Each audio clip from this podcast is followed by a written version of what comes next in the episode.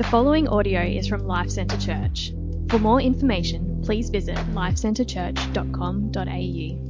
Good morning, church. Very, very warm welcome to you if this is your first time here at LCC. Uh, for those who don't know me, my name is Shane, and I have the privilege of being one of the pastors here at LCC North Lakes. And I'm super excited this morning because we are kicking off our new series in the book of Daniel. And so we're going to spend the next 11 to 12 weeks walking through each chapter of this book. And the more time that I spent reading and studying and praying over this book, the more that I realize it is one of my favorite books. There is so much gold in this book, and it is actually incredibly relevant, relevant for where we find ourselves today, even though it was written thousands and thousands of years ago. And as we look at this book, the truths that we're going to see in Daniel are going to stir our hearts to trust all the more in the God of the Bible. And so my prayer really for this series, as we, as we kick it off this morning, is that we would see three things in this book. That we would see three things in the entire book of Daniel. The first thing uh, I hope and that we will see, which I think is on every single page, is that God is the sovereign king above all that he is the King of kings and he is the Lord of lords, and it is him alone that sits on the throne. And then the second thing that we're going to see through this book is because God is our sovereign king, what it looks like to live faithfully unto him. Especially when we find ourselves in a place or situation that might not be comfortable for us. And then the last thing I think we're going to see in Daniel, and I really hope that we see in every book of the Bible, is Jesus. As we walk through this book, we are going to see not just a man named Daniel as a great example, but one who points to someone who is greater, and that is Jesus. And as we walk through each uh, chapter of Daniel, we're going to see how the situations and how Daniel handles them and how his visions all the more point us to trust in Jesus and to see uh, who he is as a person, his nature, and his character. But this morning we're just going to cover four verses, the first four verses that Rosie just read out. And so before we do that, I would love if you would just pray with me. Holy Spirit, thank you that you are here with us this morning. And as we open God's word, as uh, I preach, I, I, just pray, Holy Spirit, that you would speak through me, that you would illuminate the word of God to our hearts, that you would uh, rem- remind us of your goodness and your grace, of your power and your sovereignty this morning.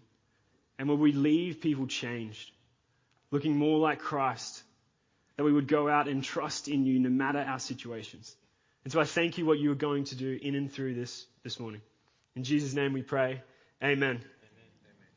And so over the next several weeks, we're going to cover all 12 chapters of Daniel. So if you've read Daniel before, you would know that the first six chapters of Daniel are really exciting stories, a kind of historical narrative where we, we meet Daniel and we meet his three compadres, and they have the coolest names in the Bible.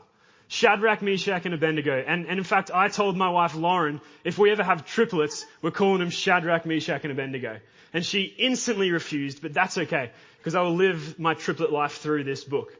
But in the first six chapters, they're full of exciting stories, well-known stories of Daniel. Uh, and if you grew up in a Christian home, you would have heard some of these stories. Maybe Daniel in the lion's den. Whether, you know, if you grew up in a Christian home or really if you've been around Christianity at all, you probably would have heard of this story of Daniel and the lion's den. Or maybe the fiery furnace as the three boys are cast into the fiery furnace. In fact, in the first six chapters of Daniel, we get one of the most well-known sayings in the world, not just in Christianity, in the world, and that is the writings on the wall. Who's heard that saying before? That is from chapter 5 in the book of Daniel. And so the first six chapters of Daniel are just stories about Daniel and how he walks and lives faithfully in Babylon. And then the next six chapters of Daniel, it kind of transitions from stories about Daniel to, to visions from Daniel as God gives Daniel these visions and these dreams, and it starts to get a little weird. And we call these last six chapters uh, apocalyptic literature. Because Daniel kind of peers into the future with incredible accuracy. Hundreds and hundreds, thousands of years into the future and describes events of what it's going to be like as God gives Daniel these visions. And, and some people refer to these last seven chapters of Daniel of the re- revelation of the Old Testament. And so I'm super excited to get into these chapters. But like I said this morning, we're just going to look at the first four verses. So let's just read the first verse together again this morning. Verse 1. In the third year of the reign of Jehoiakim, king of Judah, Nebuchadnezzar, king of Babylon, came to Jerusalem and besieged it. And so it's really helpful when the authors of the Bible kind of give us a timestamp of kind of what's going on in the context behind it.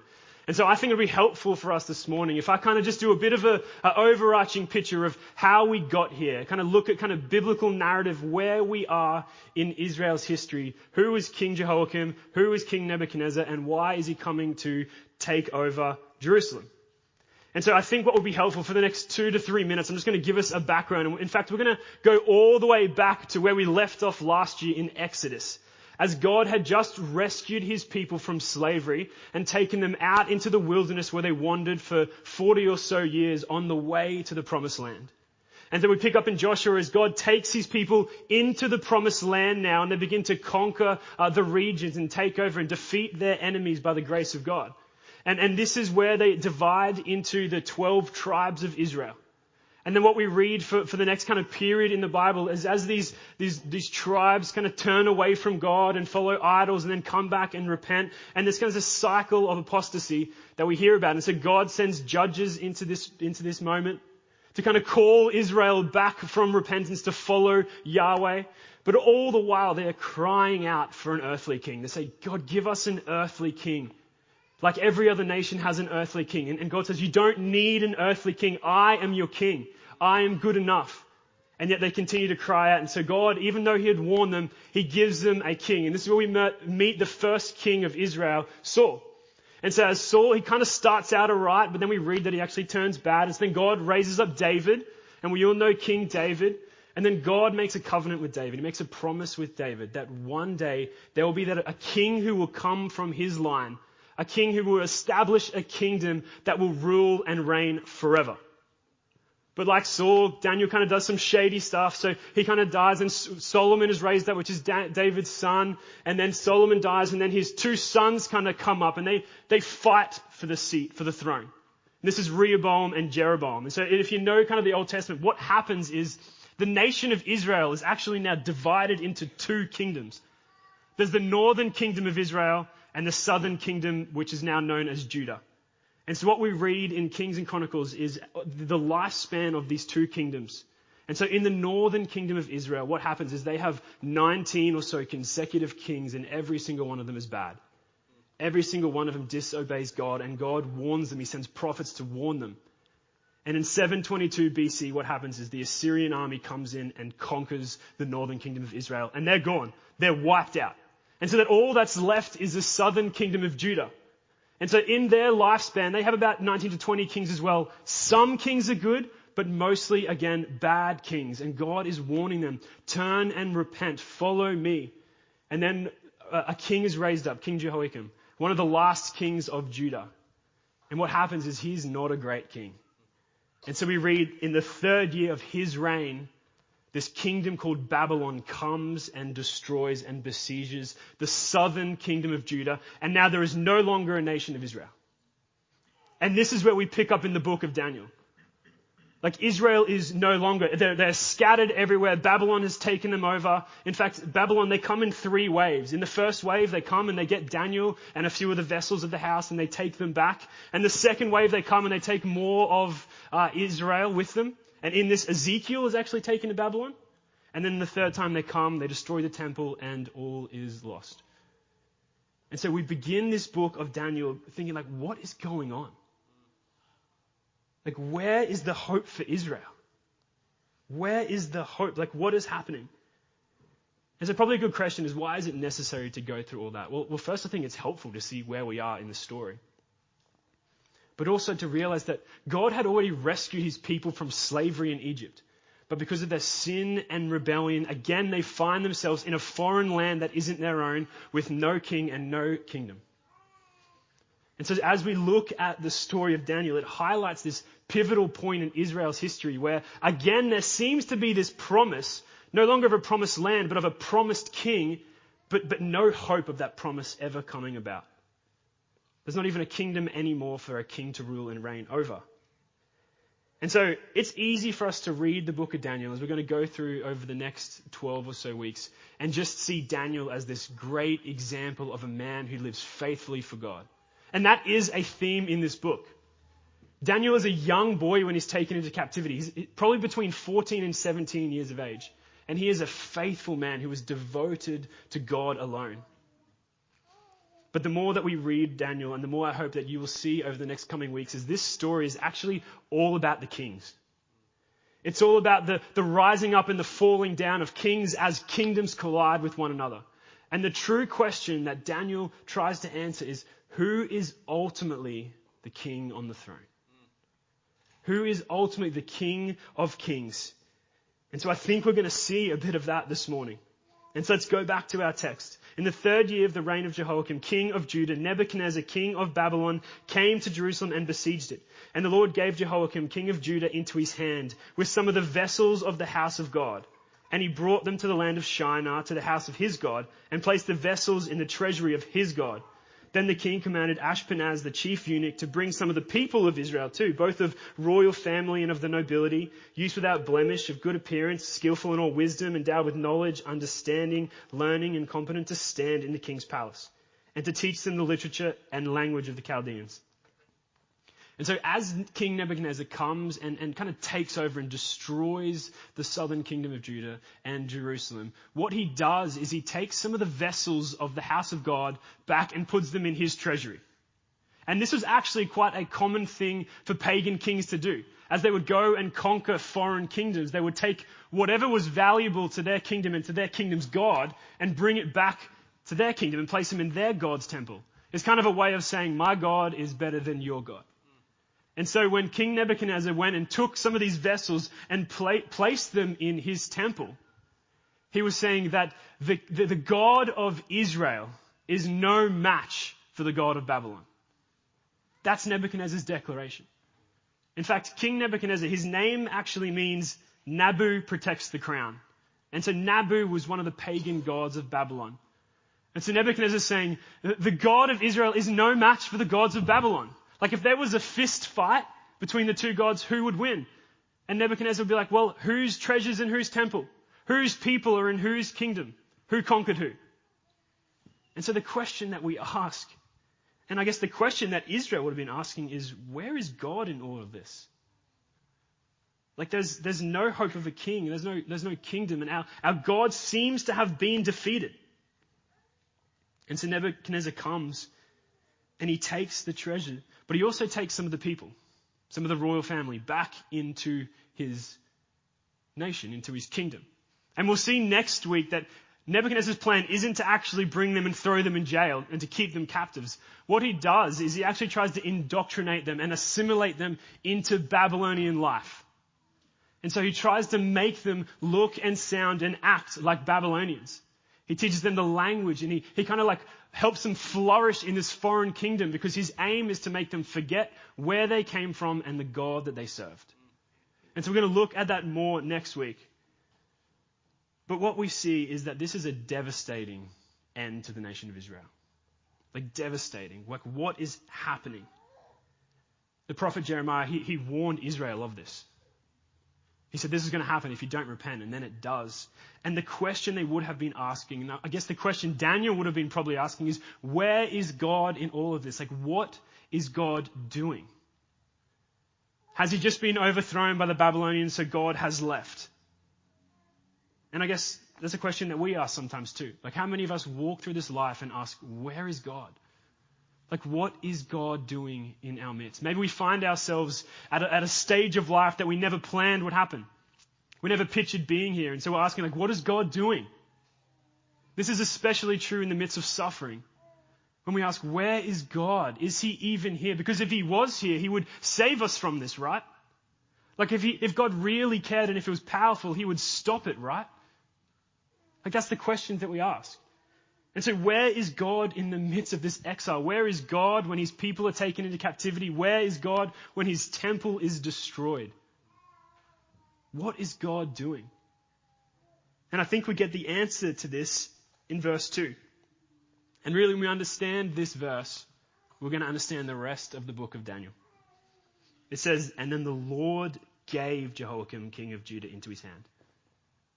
The Lord gave Jehoiakim, king of Judah, into his hand. The Lord gave Israel into the hands of the Babylonians. See, if God wanted to save his people, he would have saved them. But he handed them over. See, when, when, when Nebuchadnezzar thought that he was conquering Israel, it was God who was using Nebuchadnezzar to, to bring judgment on his people. No one can stand against God. There is no king in heaven or on earth that can stand against the great I am. He holds all things together. He is the King of kings. He is above all and in all, and he is working, even when we do not see it. When the Assyrian army came to destroy the northern kingdom of Israel, it wasn't God's time yet, and so he sends one angel out. And in one night, this one angel takes out 185,000 of the Assyrian men, like that. That's an angel. Imagine what the great I am can do. He is the Lord of lords. He is powerful above all. And so when it looked like King Nebuchadnezzar and Babylon were winning, no, God was working. It was God who was handing them over into captivity. Why would he do that?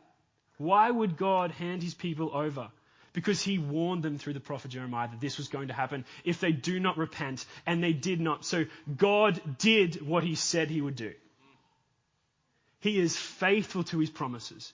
And that's actually good news for us here this morning. And that's good news for the exiles in Babylon.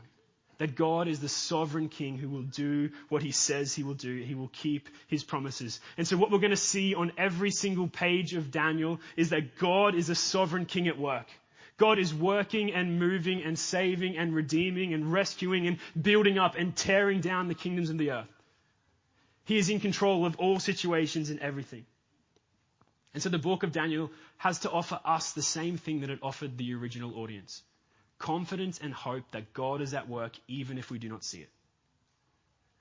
The book of Daniel offers us, offers us confidence and hope that God is working in our midst even if we do not understand or see what he is doing because he is the sovereign king of the universe.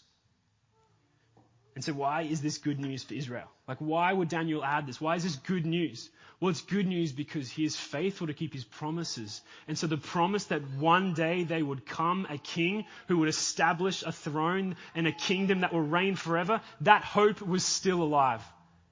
And so the nation of Israel could look to the sovereignty of God and know he is faithful and he is able and he is powerful to keep his promises. And so there one day will be a king and we will get out of here. And so as we read Daniel, this, this theme of this king and kingdom are going to keep coming up more and more and more. Church, God's sovereignty should give us hope, should give us comfort in a world that is full of darkness and sin, in the midst of confusion, because He is in control. He is in control and He is working all things for our good and His glory. Like that should give us hope this morning that God is redeeming all things. So from salvation to glorification, our hope is in the God who rules and reigns above all a God who is powerful and able, and a God who loves us dearly. And so while this book highlights God's sovereignty over the big things, it also points to God's sovereignty in the little moments, as we're going to see. God working in the day to day lives of his people. And so, church, I don't know your situation. I don't know what you're going through today, but I do know you can trust God. I don't know you can trust God because he cares for you, because he is in control. He holds your past, present, and future in his hands. And so sometimes you might find yourself in situations that you don't understand. Often when we're walking through that valley of the shadow of death or the, the dark night of the soul, we just cry out like, Lord, save me from this. Take me out of this. But we need to remember that God is in control. And so maybe, just maybe, God has placed you where you're meant to be. Where you are today, you can have confidence is where you are meant to be because of the sovereign rule and reign of our God. But there are times that are hard. But God's plan and his, his, his, vision is greater and higher than we could ever imagine. We can trust him. We can trust God. And, and, often we'll say this as Christians, that God sees the big picture and we don't see the big picture. And whilst I get what's going on there, I don't think that's fundamentally accurate because God doesn't just see the big picture, He painted the picture. So every brushstroke in creation is God's handiwork. And so no matter what you're facing day to day, no matter what you're facing in your life, God is in control. And that is good news for us. And so maybe this morning, some of us have come in here in difficult times. Maybe some of us are facing breakdowns in relationships this morning. Maybe there are family issues going on. Maybe there's stuff at work. Maybe there are people in here in a stage of life they don't want to be in. There are people in here desiring to be married. There are people in here desiring to be parents. Maybe you're in here this morning and you're mourning the loss of a loved one. Paul and Tracy, they're not here this morning, but they're facing a difficult time as, as Tracy's mother in law is in hospital in the ICU in an induced coma. Like, that's a difficult situation to be in. But our hope and our comfort is that God's in control. And so that this doesn't mean that these times are going to be easy. Please hear me. It doesn't mean that as Christians we need to walk around in pain, suffering with a fake smile on our face. That's not what it is. But what it does mean that God is sovereign is that we don't have to lose hope in the midst of these situations. That we can have peace even when we don't understand. And that in every trial and suffering and situation that we face, we can be reassured that God holds all things together. Proverbs 16:33 it says this it says the lot is cast in the lap so like the dice is rolled but but every decision is from the Lord. Every decision is from the Lord. John Piper when he's talking about this verse he says and I don't know why he uses this but if you go to Vegas all the dice that is rolled whatever that dice lands on the Lord is making that decision. And so I'm not encouraging you to go to Vegas, but I'm saying the Lord is in control of everything, every minute thing, every big grandeur. God is in control. And so I don't know what your future holds, but, God does. And so this is easy to say when things are going well, right? It's easy to say God's in control when things are going well in our life. And it is extremely hard to say when things are not going well.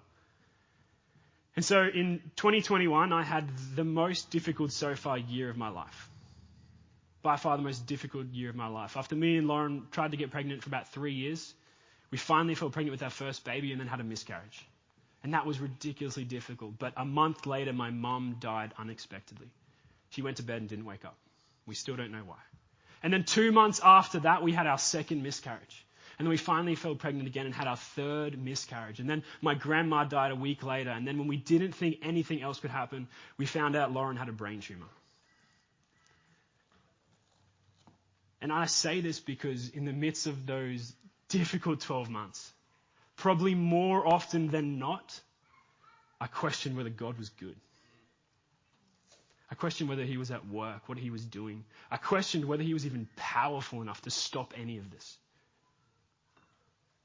Church, it's okay to question that stuff, but, but all the more we were trying to remind ourselves, trying to cling to the truth that actually God is in control and his plans are good even when we do not see it. And sometimes we might never see it, and I still have no idea what God was doing or is doing through that. But there has been little glimpses, little moments of grace, I would call them, where I'm like, oh, I see that. Like, that, that's only happened because of that. And so we can, we can trust God, and it's not easy in our situation. And, and there are people in this church who are going through some really, really tough times right now. And I want to encourage you do not lose hope. The book of Daniel tells us we, we don't have to lose hope because God is in control, and it's Him who sits on the throne. One of the most out of context verses in the Bible is Jeremiah 29:11, right? We love this. Like, for I know the plans I have for you, declares the Lord. Plans to prosper you, not to harm you. Plans to give you a hope and a future. We've all heard this before. Maybe you've got it on a coffee mug or on your wall at home. Did you know this is actually the context in which Jeremiah writes that? In which God offers that hope and that promise to his people? To the exiles in Babylon when all is lost, when they have no idea what God is doing or how they're possibly going to get home. God offers this hope. He says, I have a plan for you. Like, I have a plan for you. And the plan is good. And the plan includes a future for you, one that's going to be prosperous. And I'm going to bring you home. But before that, he says, you're going to have to stay here for about 70 years, though. You're going to be stuck here for 70 years. But this is true for us that God is in control. He has a plan and a, a hope. We can have a hope in that because his plan is good. Church, God is good. Like he is. Like he, he really is. And not just because we can have hope in Him, not just because He gives us a future, because of Jesus done on the cross. Like we can see the greatest act of love in the world as He laid His life down for us. You cannot look at that and say God isn't good. As He freely offers us grace and forgiveness, lavishes that upon us. Our God is good. And so, church, no matter how far outside the plan you had for your own life you might seem, God's plan's better. His ways are higher. They're greater than ours. And so we can trust Him. Like He's, like he's got it. Like He actually has got it. And so, like I said, I don't know what you're going through. But God does what He does for a reason, and nothing is ever lost whether you're taken into exile, whether you lose a loved one. No tear is ever wasted. And the hope is that one day he will wipe them all away.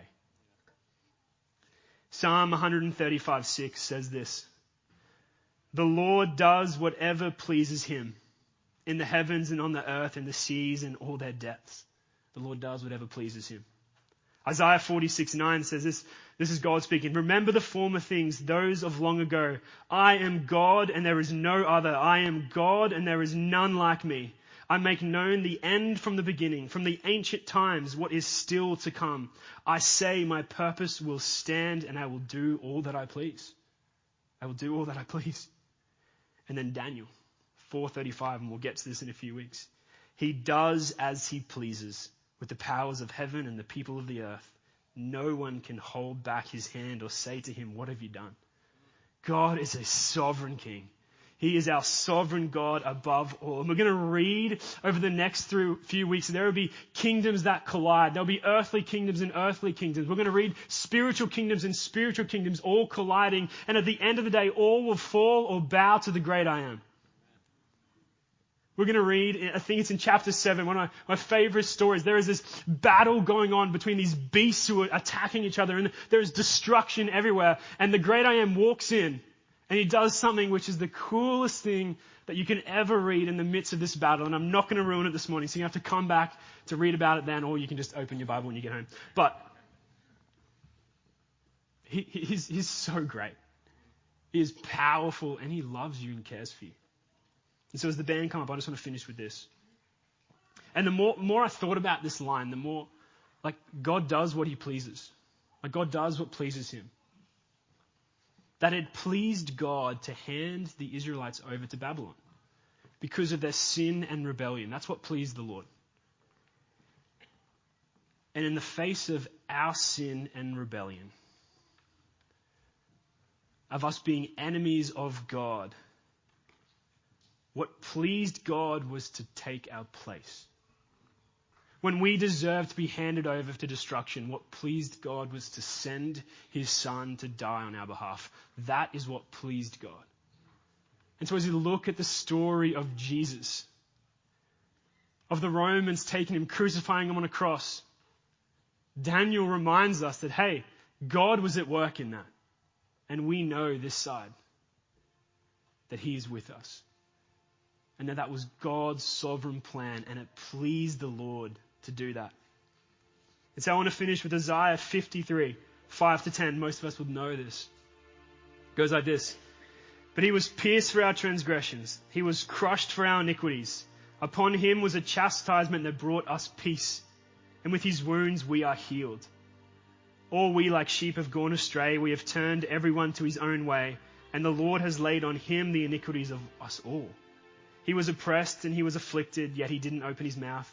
Like a lamb is led to the slaughter, and like a sheep that is before its shearers is silent, so he opened not his mouth. By oppression and judgment he was taken away. And as for his generation, who considered that he was cut off out of the land of the living, stricken for the transgressions of my people? And they made his grave with the wicked and with a rich man in his death Although he had done no violence and there was no deceit in his mouth, yet it pleased the Lord to crush him. He has put him to grief when his soul made an offering for guilt. He shall see his offspring and shall prolong his days. The will of the Lord shall prosper in his hand.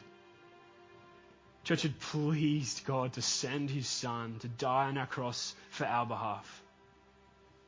that if we place our trust in hope in Him, we would have life, we would have forgiveness, we would be reconciled into this relationship. And the good news that Daniel has to offer us in that is that God is faithful to his promises. And so if he says that is true, then that is true. He is worthy to be praised. And so my prayer for the rest of this series that we would all the more hope and trust in the sovereign king of the universe and the one who controls all things. And some of my, my favorite song lyrics in the world is this. He's got the whole wide world in his hands. He's got the whole wide world in his hands. And so as a church, let's be empowered to now live as those who serve a king who is sovereign and in control.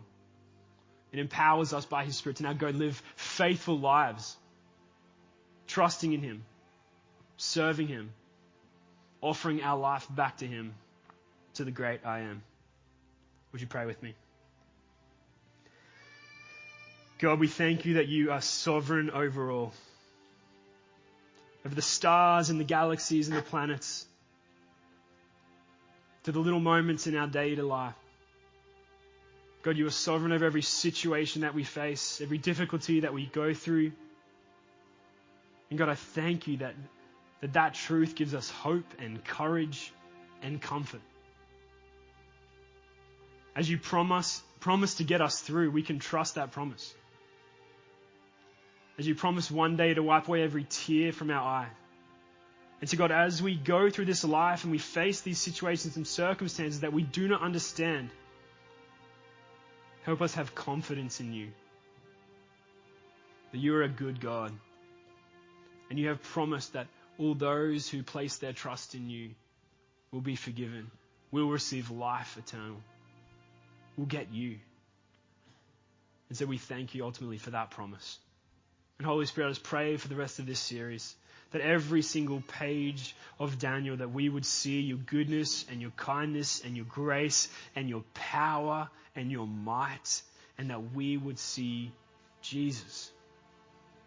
That we would know you all the more as we walk through this series, as we walk through this book. And it's in your holy and wonderful name we pray. Amen. Thank you for listening to this podcast from Life Centre Church located in North Lakes. We exist to make, mature, and multiply disciples and communities that depend upon, declare, and display the gospel of Jesus Christ in all of life. If you would like more information about us, please visit lifecentrechurch.com.au. We provide our podcast free of charge. Please feel free to download the content and share it with others but please do not edit or alter the content in any way without the written permission from the leadership of LCC.